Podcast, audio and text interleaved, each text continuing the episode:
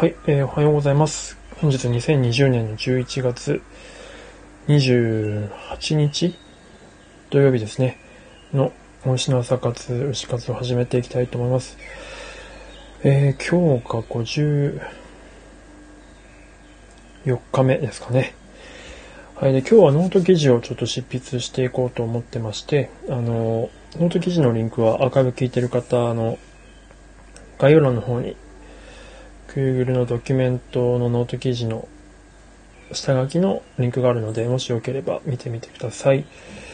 ちょっとこれから Twitter をシェアします。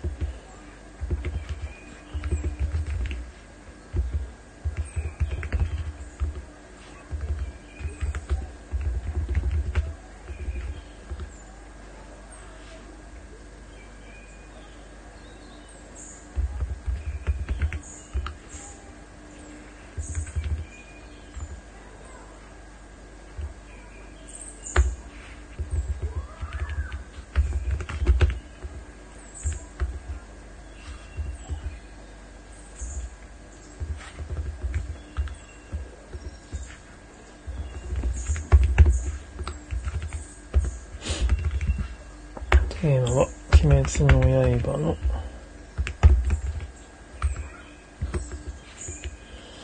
シラ登場シーン。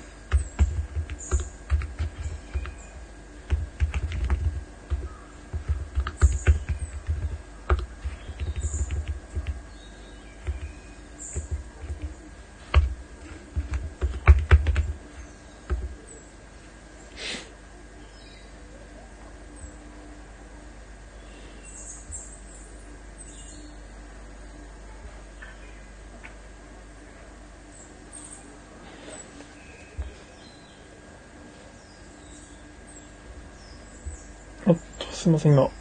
気づきました。ラスコさんおはようございます。名前はまだないということで、よいしょ。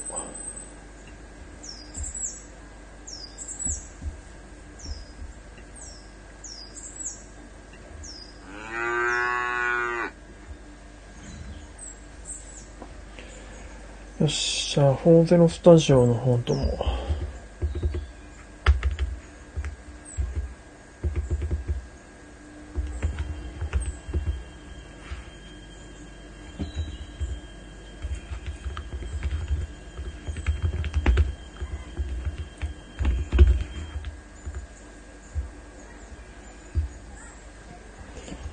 よし。では、モデルスタジオの方も始めます。よいしょ。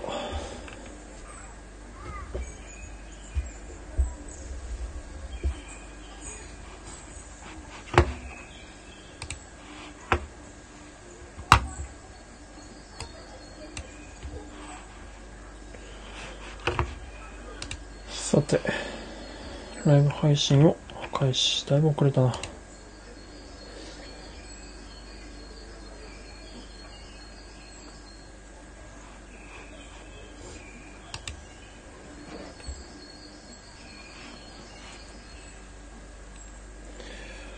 えー、ホーゼロスタジオでも始めました。今現在、スタンド FM と同時で配信しております。えー、おはようございます。大志と申します。えー、スタンド FM を中心にやってるんですけれども、まあ、オリジナルアニメとかを作ったりしながらですね、普段も、えっと、商業アニメの演出としてやっております。まあ、そんな中ですね、まあ、ホーゼロスタジオの方では、どんなことをするかというと、えっと、まあ、スタンド F のオリジナルアニメの制作過程とかをや、こう、公開していきながら、かつ、うーん、まあ、そうですね。まあ僕が結構そのアニメクリエイターの工夫とかっていうのがあんまりこう、まあ、鬼滅の刃が例えばすごく人気だと思うんですけど、そういったところがあんまりこう、まあ、どういったところがすごいのかってなかなかこうね、本人たちは語れないので、まあ、代わりに余計なお世話かもしれないですが、自分目線でちょっといろいろと話しているというか、まあ、紹介するみたいなことができればなと思ってですね、まあ、そういったことをノート記事とか、まあ、 stand.fm とかで、うん、公開してるので、まあ、その模様を、えー、40スタジオの方では、えっ、ー、と、やっていこうと思います。で、今日やってるのは、鬼滅の刃の、うん、柱登場シーンにおける、えー、クリエイターの工夫っていう記事を今執筆中で、3日前ぐらいにドラフトを書いて、それを40スタジオで公開したんですけど、それの続きですね。よし。では、始めてまいります。ちょっと3日ぐらい経って、冷静になろうかなと。なんか文字数だけノートにパーンとコピペして打ったら、文字数だけ見たら、3800文字とか出てたんで、これはえぐいと思って文字数減らそうと思ってですね。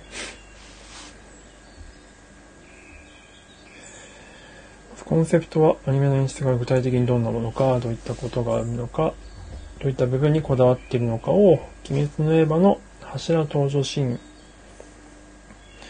柱登場シーンが、うんと、21話のラストと、えー、22話の冒頭で出てくるので、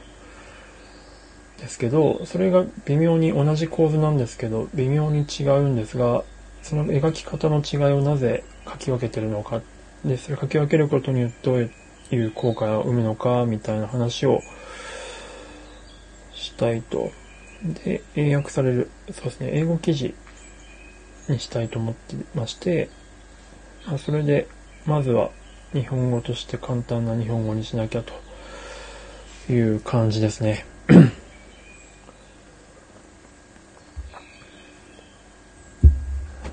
で、タイトルが、うーん、タイトル、どうなんだろうな。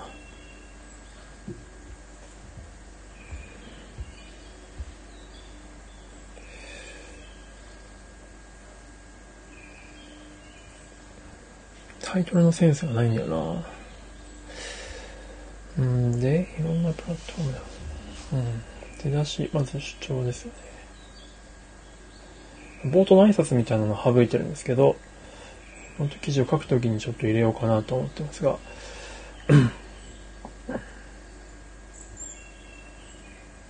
一回ノートのそのフォーマットにする前に Google ドキュメントで書いて、なんかこう、フォーマットを変えると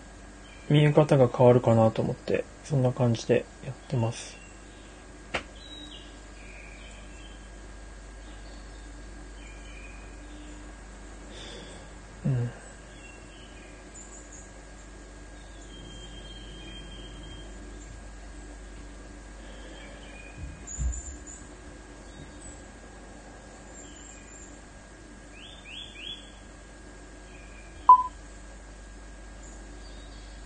鹿島さん。あ、おはようございます。ありがとうございます。大石と申します。アニメの演出をしてまして、まあ、フォーゼロスタジオさんでは、ただとはいえ、その普段やる絵コンテとか未公開のやつをこう書くのを出すわけにはいかないなと思ってですね、そういうのはちょっとできてないんですけど、まあこういった感じで、ノート記事とか、まああとは、全然会社とは関係ないスタンド FM オリジナルアニメの制作過程とかを、ホーゼロスタジオではやっていこうと思っております。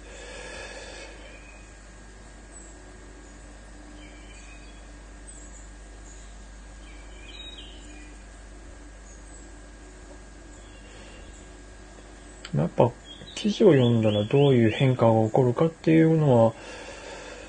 書き、書いといた方がいいですよね。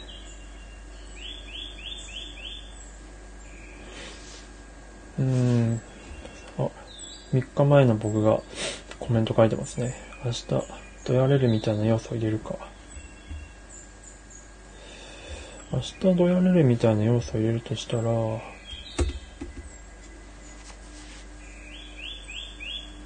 うん。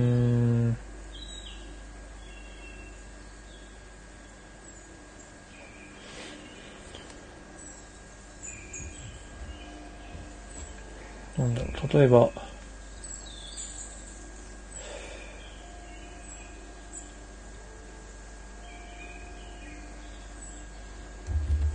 うんと、うんと、翌日の、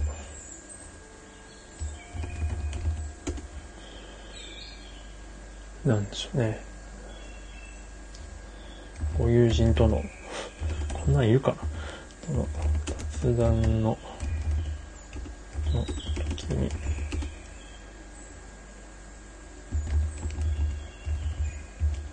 少し、やれる。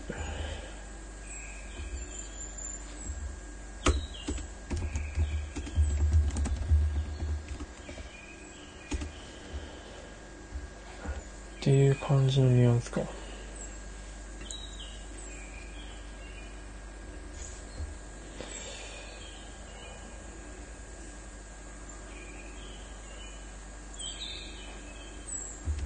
これを、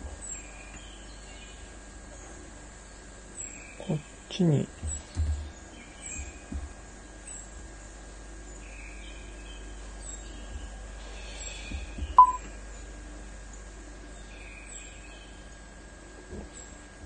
あ、鹿島さんありがとうございます。そうなんですよ。僕はですね、やっぱりこう、まあ話すと長くなるんですけど、あ、全然、いやいや、そんな、ありがとうございます。コメントいただいて。そうなんですよね。その、うんと、まあ、アニメクリエイターって基本的にあんま発信しないんですよ。まあ、その、奥ゆかしい方々だからっていうのと、あと、まあ、権利的なところで、まあ、結構やっちゃってる人もいますけど、あんまりこう、作品名、自分の関わった作品名を出して、それについて、うんと、意見を言うとかっていうのをやると、若干その、権利的にグレーなんですよね。だからあんまりやるのを控えてくださいみたいな感じで言われることがよくあるので、まあ、そういうのがなかなか外に出回らない、もしくは出回ったとしても、業界内でしか、こう、広まらないというか、まあ、ツイツイッターとかですからね、ツイッターって流れちゃうので、なので、まあ、フォロワーの人たちもアニメマニアとか、まあ、アニメ業界の人たちばっかりなので、クリエイター同士なので、あんまりそう外に広がっていかないっていうのがすごく問題として、問題というか、まあ、現象としてあるので、まあ、それを、こう、やっぱりアニメクリエイターが、まあ、例えば、鬼滅の刃とかって、まあ、めちゃくちゃすごい映像なので、業界の人から見ても、まあ、ああいったのを作るときにどういった工夫をしてるかとか、どういった苦労があるかとかっていうのは、うん、まあ、シェアした方が、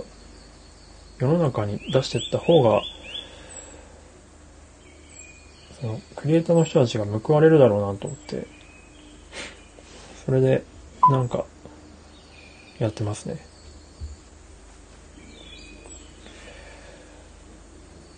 そうですね、知ってる人は知ってるって感じで、まあ、媒体が限られて、アニメ雑誌とか、うんと、まあ、まあ、それこそ、個々人のツイッターとか、温度メディアってやつですかね。ってやってるんですけど、まあ、ツイッターは、なかなかね、まあ、いわゆる業界の視聴率高いですけど、外の一般の人にも目に触れないと意味ないと思うので、まあそういった意味で言うとノートは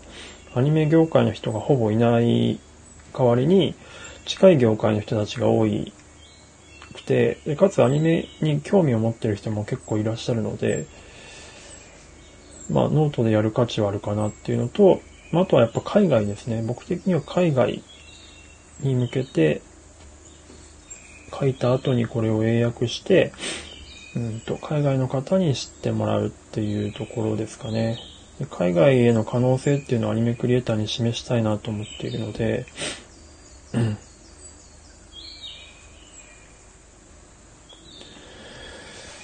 いや、すいませんね。付き合っていただいてありがとうございます。だから、ここは、こういったとこ硬いのかな。あ、クランチロールって、ちょっとまず何ですか？それって、テッククランチ系の、クランチっていうぐらいだから、テッククランチ系のやつですかね、なんか。へえ、僕知らなかったです。ありがとうございます。クランチロール、ちょっと探してみる。クランチロール。不勉強でした。今考えてたのは、えっと、ミディアムっていうところと、お、ありがとうございます。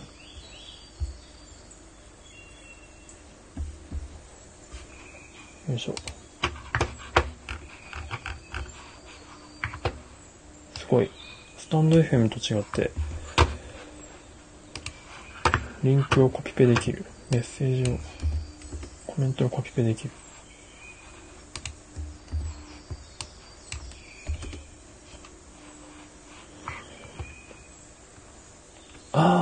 はいはいはい。あ、あ、そっかそっか。なんか YouTube でこのチャンネル見たことあるな。なるほどなるほど。うん、うん、うん、うん。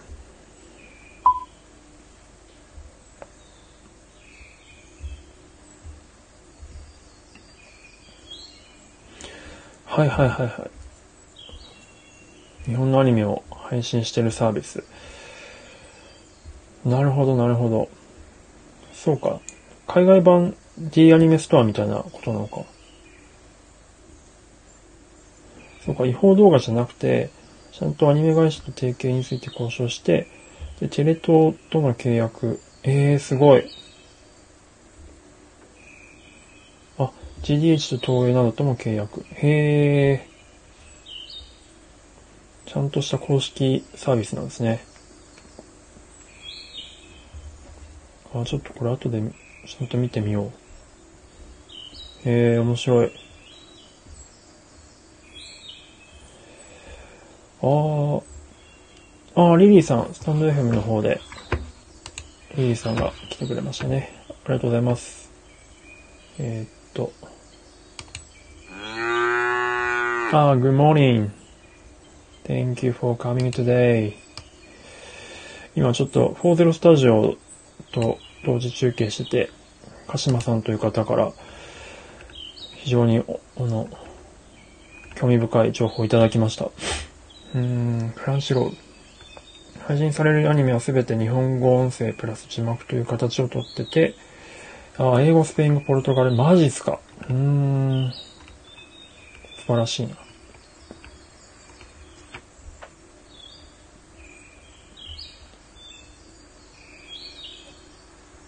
あ、そうです、そうです。ノート記事ですね。まだノートには移してないんですけど、ノート前にドキュメントで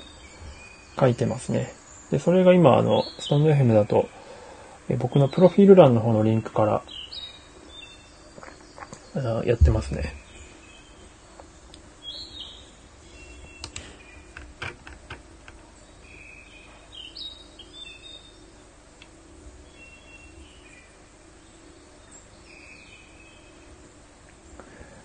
最近飽きてきたんでポーランド語始めました。すごいな。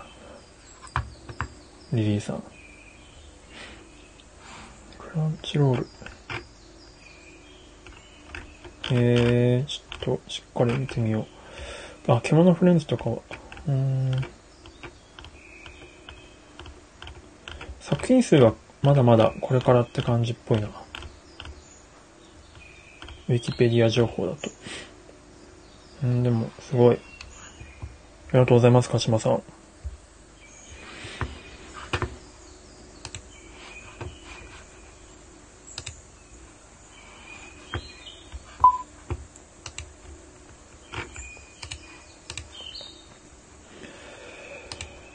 うんと、ここら辺がちょっと表現が多分硬いんだよな。ドヤレルの方が多分読んでる人にとってはメリットが高いから、と、現実がどういうものかがわかるみたいなのは、僕としてはそう分かってほしいけど、読む人目線で言うと、どういう変化が欲しいかというと、えっ、と、ご友人との雑談の時に少しとやれるかもしれませんっていうのと、えっ、と、今、話題の、鬼滅、刃、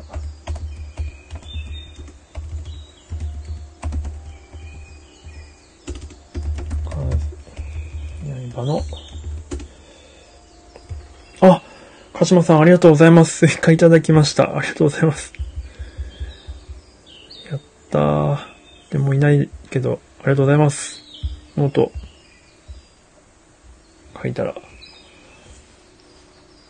あ、そう、リリーさんそうなんです。すごい文章量なんで、これ3日前に書いたんですよね。一旦。当時その3時間ぐらいかけてバーって書いて勢いのまま書いたので、ちょっと頭冷やして3日後、今見てみて、ちょっといらないところとかを省いていこうかなっていう作業ですね。ですです。3日前に書いたんですよ。で、今日はそれの編集ですね。やっぱ勢いのまま出すと、まあ日記的なやつだったらいいんですけどね。日記的なものではなくて、一応なんかちゃんとした記事を書こうと思っているので、あんまり長すぎると読んでもらえないから、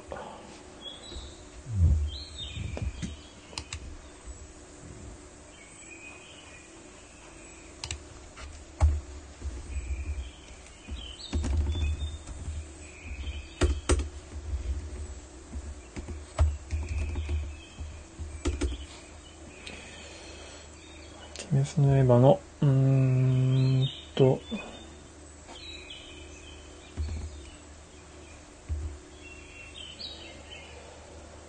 そうですね。そう思います。結構ね、僕は、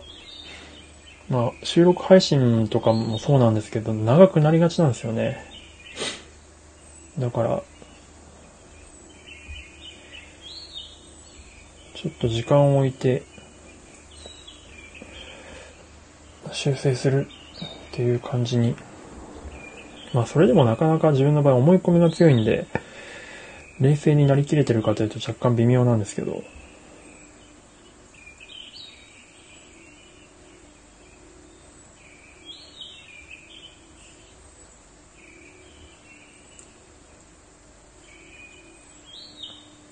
ああ、そうですね。今んとこ、そのアニメ業界関係者ってノートにほとんどいないんですよね。まあなので、そういった人の記事は、まあ今、現状のノートの中では珍しいかなと思うので、そういった感じの内容にはしていきたいとは思ってますね。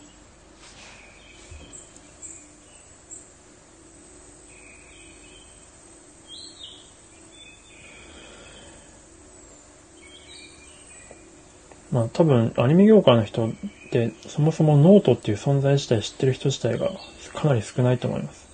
みんなツイッターなんですよ。ツイッターでいいことも悪いこともめちゃめちゃつぶきつぶやきまくる人種の人たちなので、ツイッターっていい意味でも悪い意味でも流れちゃっちゃうんでね、めちゃくちゃいいこと書いても全部流れるので、なんてもったいないことをしてるんだろうといつも思います。資産にならないノート、あ、まあ、プロデューサーとか、そういった、まあ、多少アンテナ伸びてる人は知ってると思いますけど、現場の人ですね。アニメーターとかの人たちは、まあ、知ってる人さえも知らない、知ってる人もいないです、少ないでしょうし、知ってたとしても、まあ、興味がない、じゃないかなと、思います。まあ、ツイッターがやっぱまあ、時間ない人たちなので、基本的に。やっぱツイッターが一番やりやすいんですよね。ただ本当にストック資産とフロー、ストックとフローという概念が多分ないので、なんてもったいないことをしてるんだろうって本当に思います。そう、興味ないと思います。やっぱアニメを描く、アニメを作るのが好きな人たちなので、あとはその日常の仕事に対しての不満をぶつけられる場所が欲しいから、まあそれをぶつける対象が、まあツイッターになってるっていう、ツイッターやっぱ早いですからね、思いついたらパッパッパッとこう書けるんで。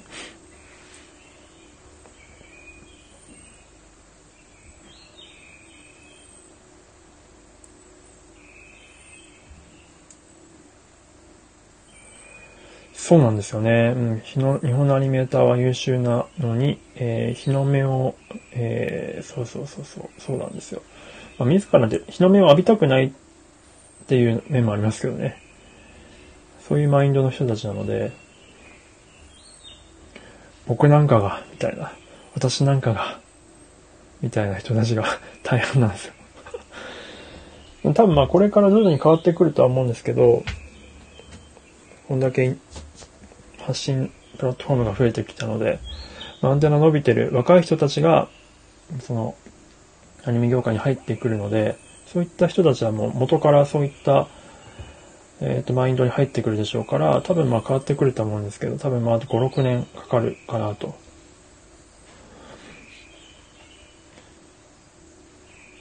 そうですね。海外の方も、だからとっても関心があると思いますので、おっしゃる通り。だから、もうそこに向けて発信すれば、もう負けるはずがないんですよね。そこに向けて発信してる人がいない、ポジション取ってる人がいないので、それやらない手がないんですけど、やっぱやらないんですよ。まあ一つ英語の壁とか言語の壁っていうのはめちゃくちゃでかいんですけど、まあそれ以上にやっぱり、うーん、まあ、はし、その、日の目を浴びたくないマインドですね。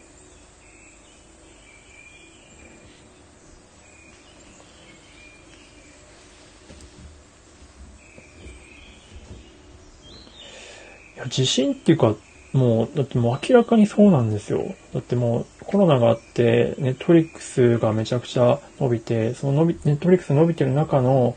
トップがほぼほぼ結構アニメだったりするんですよね。海外で見られてる。だから、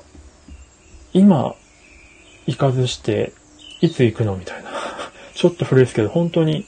今でしょなんですよ で、僕なんかがやるよりも、やっぱり名のある方がやった方が、まあ、ツイッターのフォロワーとかが多い人がやった方が絶対にいいんですけど、まあ、やらないんですよね。なんてもったいないんだろうと思ってます。だから、まあ、代わりに、その人たちがいかにすごいかみたいなのを、まあ、僕がやっていこうかなと思ってます。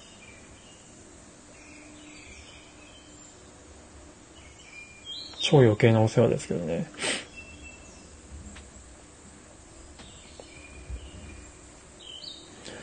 本当そう絶対持たないんですよ。多分そういう発想自体が、まあ僕も2年ぐらい前まではそうだったんですけど、そういう発想自体がやっぱりないというか、情報がない情報が偏っているので、まあ、そういう、なんて言うんでしょうね、まあ、ビジネス系マインドというか、まあ、お金を稼ぐというのが、すごくマイナスイメージにとらわれる世界なんですよね。主戦度みたいな風に思われる。まあ結構古い体質なんですよ。だから、アニメ以外で稼ぐっていう人たちを結構蔑視する嫌いがあるんですよね、空気的に。だから、僕のやってることも多分、かなりディスられるとは思うんですけど、まあでも、ね、そういうシュリンクする業界だと人材も入ってこないので、まあこういう、か、あの、なんだろうな、可能性があるよみたいなことは、いろんな手段があるよっていうことは後から入ってくる人に示していかないと、業界がね、しぼんじゃうので、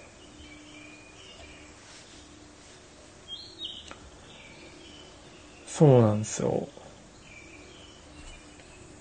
職人気質が多い。そうそう。誰か、あ、ムルモさんおはようございます。よいしょ。おはよ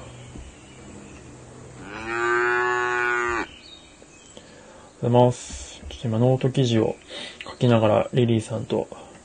いろいろと雑談してました。あと同時並行で、あの、40スタジオっていう、件数さんのね、えー、っと、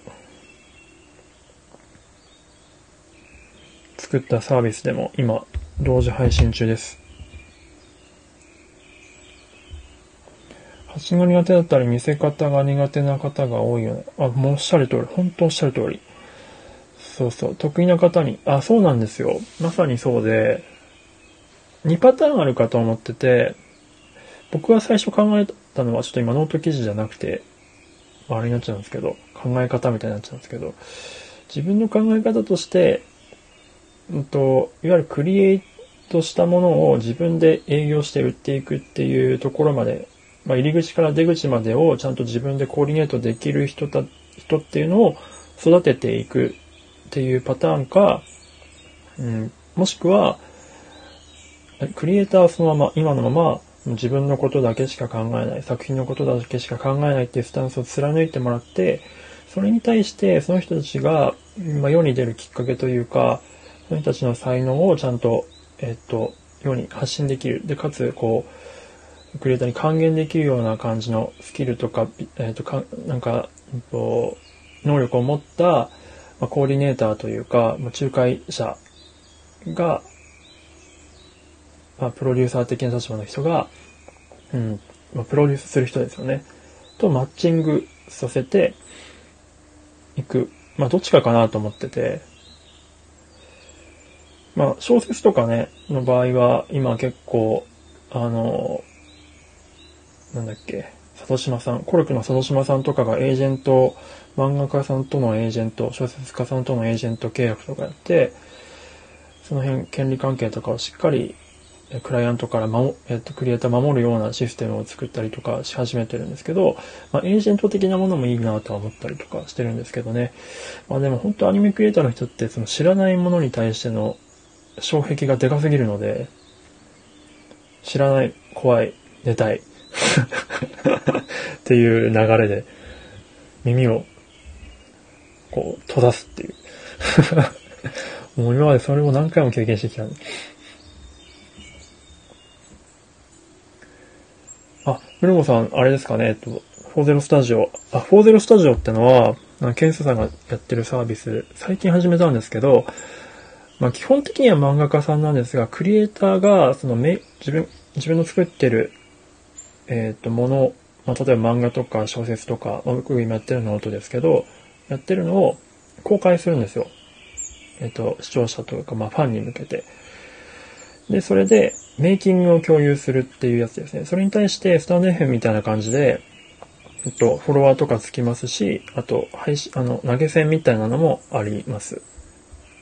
で今やってる人で、有名なところで言うと、あの、カナヘイさん、LINE スタンプで有名なカナヘイさんとか、あとは、この間言った東京トイボックスのうめさんっていう作者の方とかが配信されてて、東京トイボックスのうめさんが、ちょ、これ大丈夫かなと思ったのは まだ、あの、全然公開してない漫画、これから公開するやつを、のネームを普通に、まあアーカイブは残ってないですけど、その書いてる様をですね、公開してましたね。あ、40スタジオは、あ、今、そっか。これに、これで多分出てくるかな。まあ、正確には、この0、00と00の間にあの、時間のコロンが入るんですけど、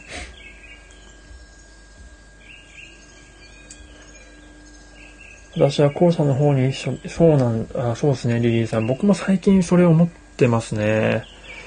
やっぱ人を変えるのって難しいから、システムを変えた方が、まあ、やりやすいなとは思います。でも僕はやっぱ本質的には人が変わんないといけないんじゃないかなとは思ってるんですけどね、本当は。まあでも人を変えるのは相当しんどいっていうことはこの2年間で痛感したので、まあ人知れず、その人たちが意識しない中で世の中を変えていくっていう方が世の中のシステム、枠組みを、プラットフォームを変えていくって方が、かなり優しいというか、すんなりいくっていう感じのデザインなんだろうなとは思ってますね。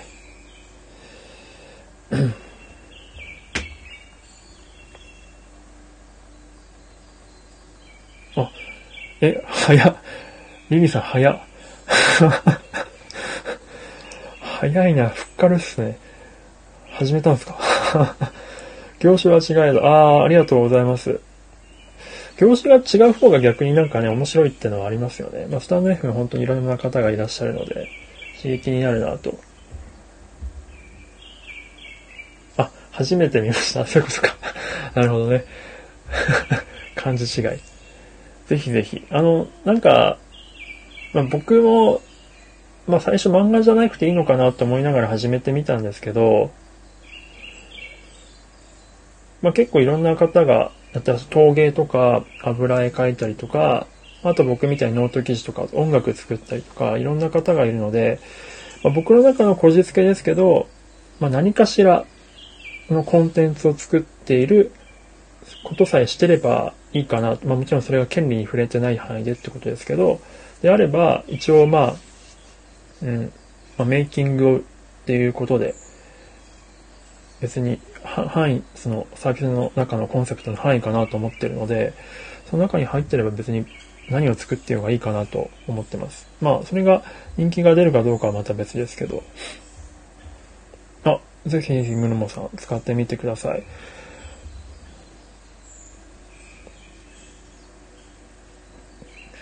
あ、本格的な絵。あ、その方も、まだまだ、なんか学生さんぐらいの感じでしたね。なんか、将来的に自分で個展を開きたいっていう方、その油絵の方で、ま、おりさんって方なんですけど、で、ただ個展を開くには全然まだまだなので、その前段階として、まあ、クラウドファンディングとかして始めてて、で、その、まあ、クラウドファンディングでお金が集まったので、今、そのリターンとして油絵を描いてるって感じの、そのリターンを描いてるのを中継してましたね。将来的には個展を開きたい。だから多分その個展を開くまでのストーリーを、まあファンと共有していく。で、共有していく中でファンを作っていくっていう感じの思想かなと思ってますね。まおりさんに関しては。そうだから、まあ、ケイセルさんが最近本当言ったのは、そのプロレス、プロセスエコノミーっていうお話をよくされていて、まあ最初、西野さんのオンラインサロンでそれを話してたんですけど、今は結構、普通にもっとオープンな場所でそれを話されてるから、まあ行っちゃってもいいかなと思うんですけど、まあこれからはメイキングが、メイキングを売って、で、その本ちゃんの、その、いわゆる最終過程のアウトプットとしてのプロダクトを無料にしていくっていうのが、まあこれから主流になっていくよねっていう話で、いかにプロセスをえー、まあ、デザインするかっていうところがポイントだよね、みたいな話をしてて、まあ、それの体現されてるのがこの、えー、40スタジオっていうサービスなのかなと思いますね。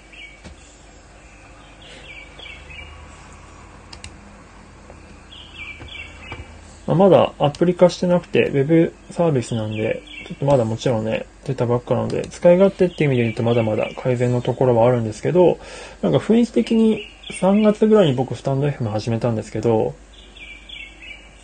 なんか3月くらいのスタンド FM の雰囲気がありますね。誰もライブやってないみたいな。だから、すごく、なんか UI とかも結構スタンド FM っぽかったり、投げ銭のシステムとか、ハートとか、コメントとか、もうかなりスタンド FM に通ずるものがあるので、スタンド FM から入ると結構馴染みやすいんじゃないかなと思います。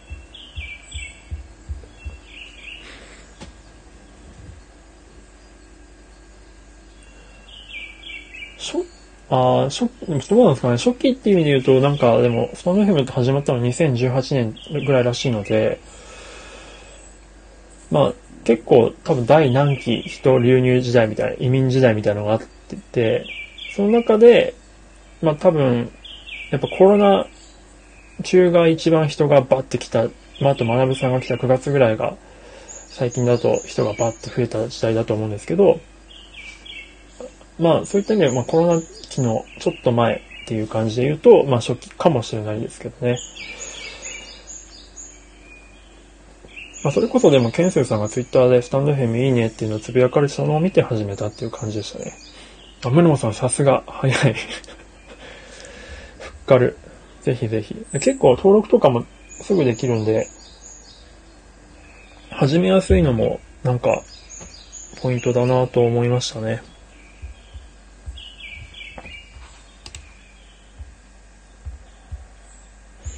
まだまだ、うんと、まあ、エラーというか、うん、不具合、まあ、ありますけどね。まあ、無料で使わせてもらってますし、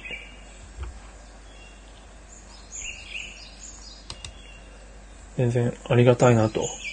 思います。本当は僕も絵コンテ作業とかを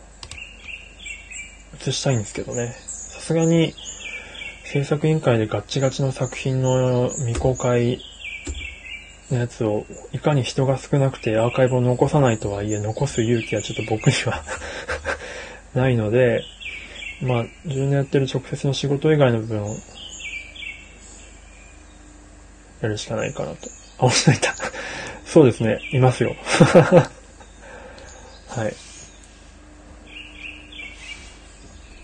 ケンスルさんも毎朝、あるっていうご自身のオンラインサロンの記事を執筆模様とかを公開されてますね。だから、それもすごく貴重かなと思います。やっぱ、なんか、あやたんさんと違うのは、ご本人自らがそのサービスを率先して使っていく、使い方を見せていくっていう様が、で、多分、使っていく中でトラブルとかが発生するので、それを自分の中でちゃんと空気感をユーザー目線で知っていくっていうのをご自身で研修さんがやられてるから、それが本当、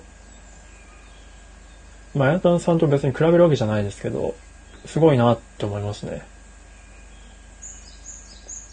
ケンスーさん、いつも頑張ってますって書いてますけど、頑張ってんなって本当思いますね。で、ちゃんと、その、お、エムシさん、おはようございます。あありがとうございます。おしと申します。えっと、来ていただいた方は、これで、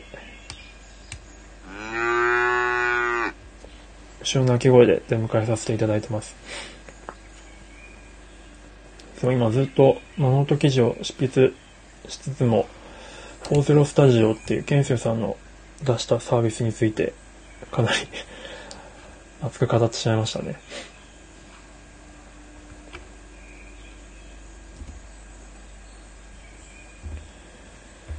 ぜひ、もしなんかクリエイトしてるものがあれば、40スタジオ、まあ宣伝するわけじゃないですけどね、すごくいいと思うので、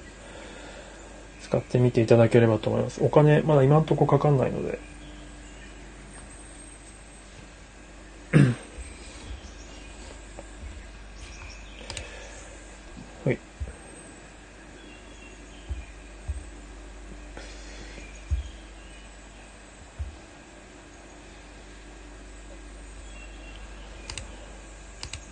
はい、えー、っと、で、記事を読ん、ちょっと記事の方に戻りますよね。えー、っと、今話題の鬼滅の刃の記事。記事じゃ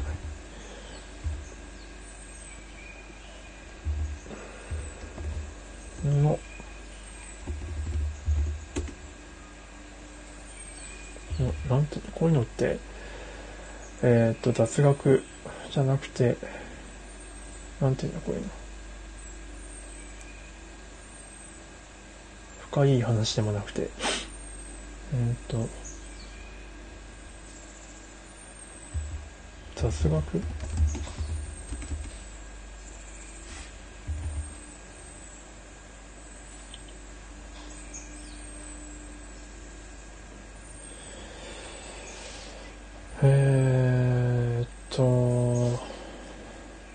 と言いながら、めっちゃ時間経ってた。キングクリズム、クリムゾン現象や。時間が飛んでいる。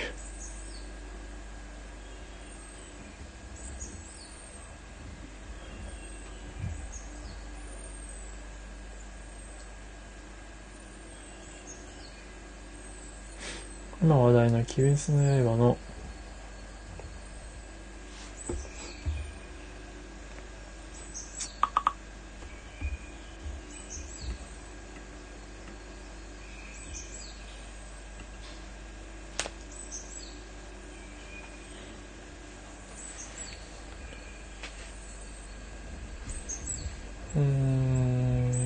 と、一つ小話。小話。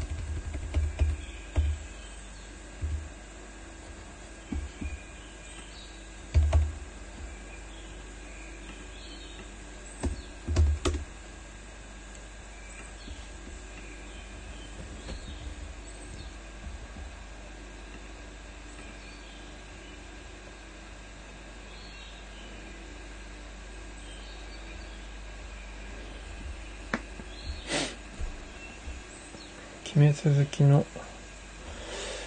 ご友人の時は雑談の時はどやれるかもしれない。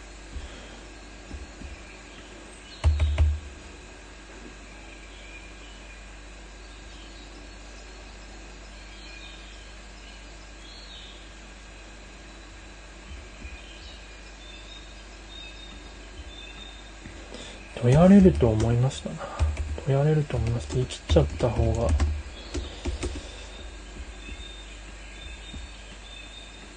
どやれることを約束します。多分。多分でしょ。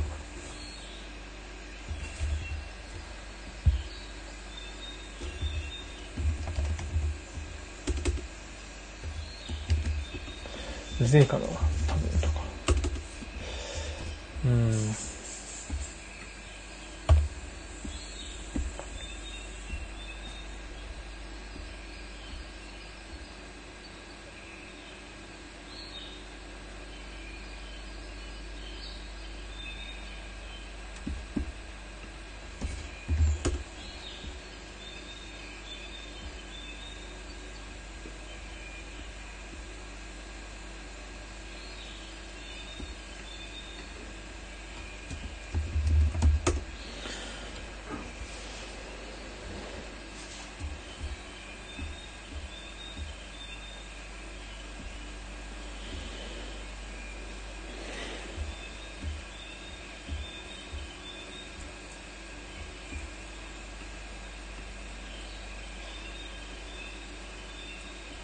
そうなってくると、ここがちょっと変わってくるのかな。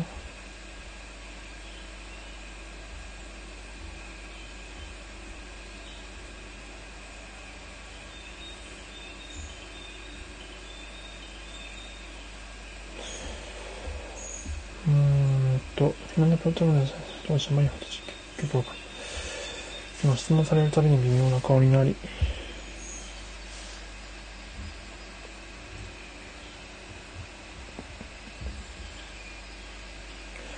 答えた後の相手のもやっとした顔もえー、っと、そんな中、先日、鬼滅の刃を見ていたときに、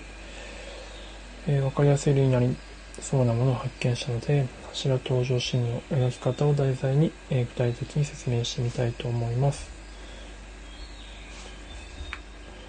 十分。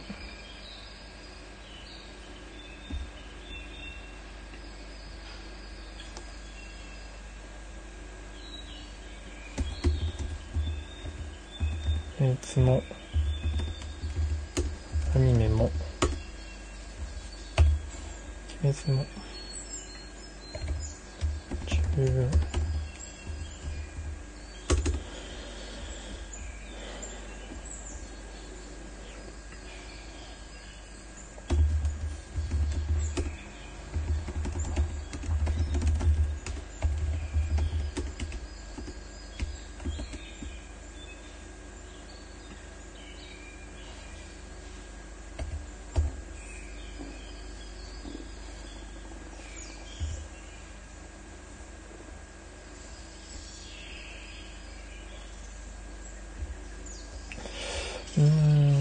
がちょっと違うのかな。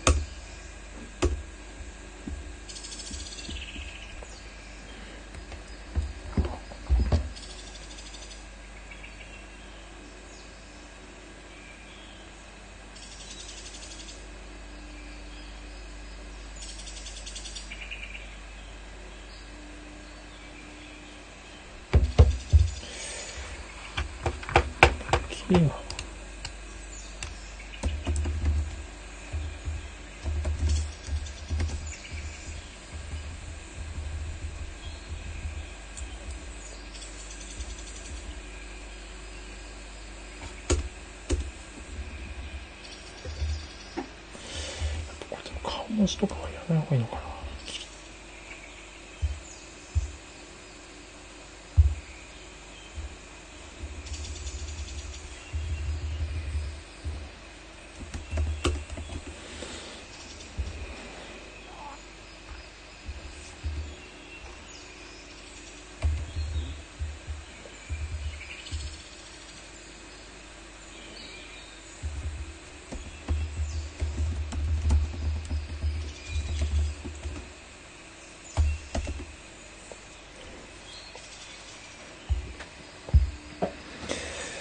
で、えーっと、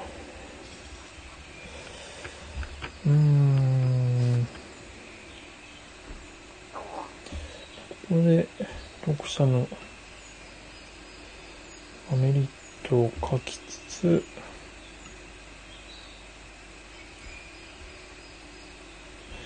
で反対の意見が出てきて、そこに共感する流れ、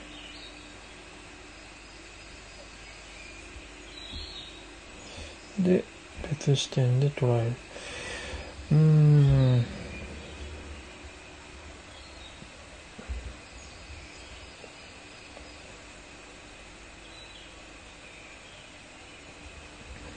これが流れ的にいけるかな。いろんなプラットフォームそれは演出って何ですかという話。利用している答えは文字だけで書かれた結果いかに映像的に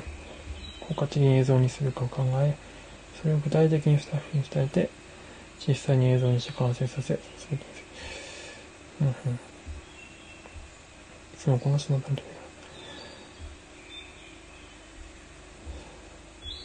当うん。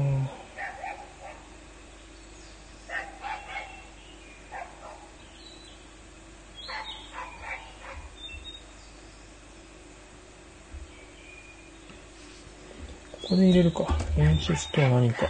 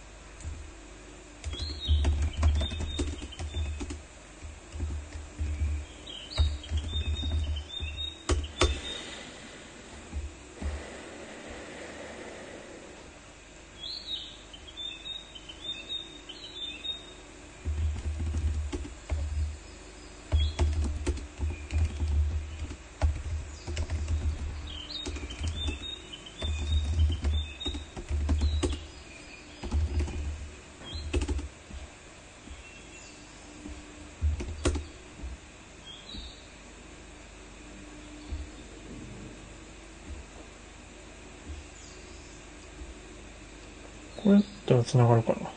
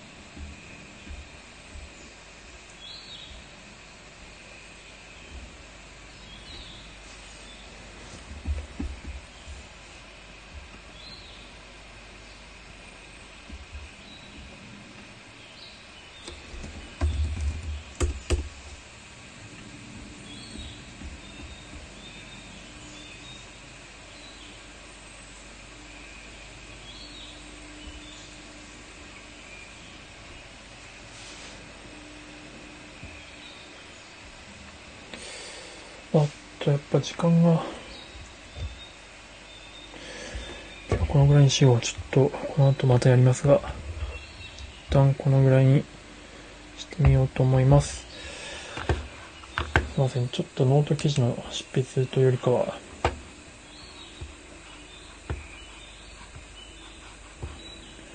ホーゼロスタジオと、スタンド FM とか、アニメクリエイターの話に終始してしまいましたがね。では、すいません。最後まで聞いていただいた方、見ていただいた方、ありがとうございました。では、失礼します。素敵な一日をお過ごしください。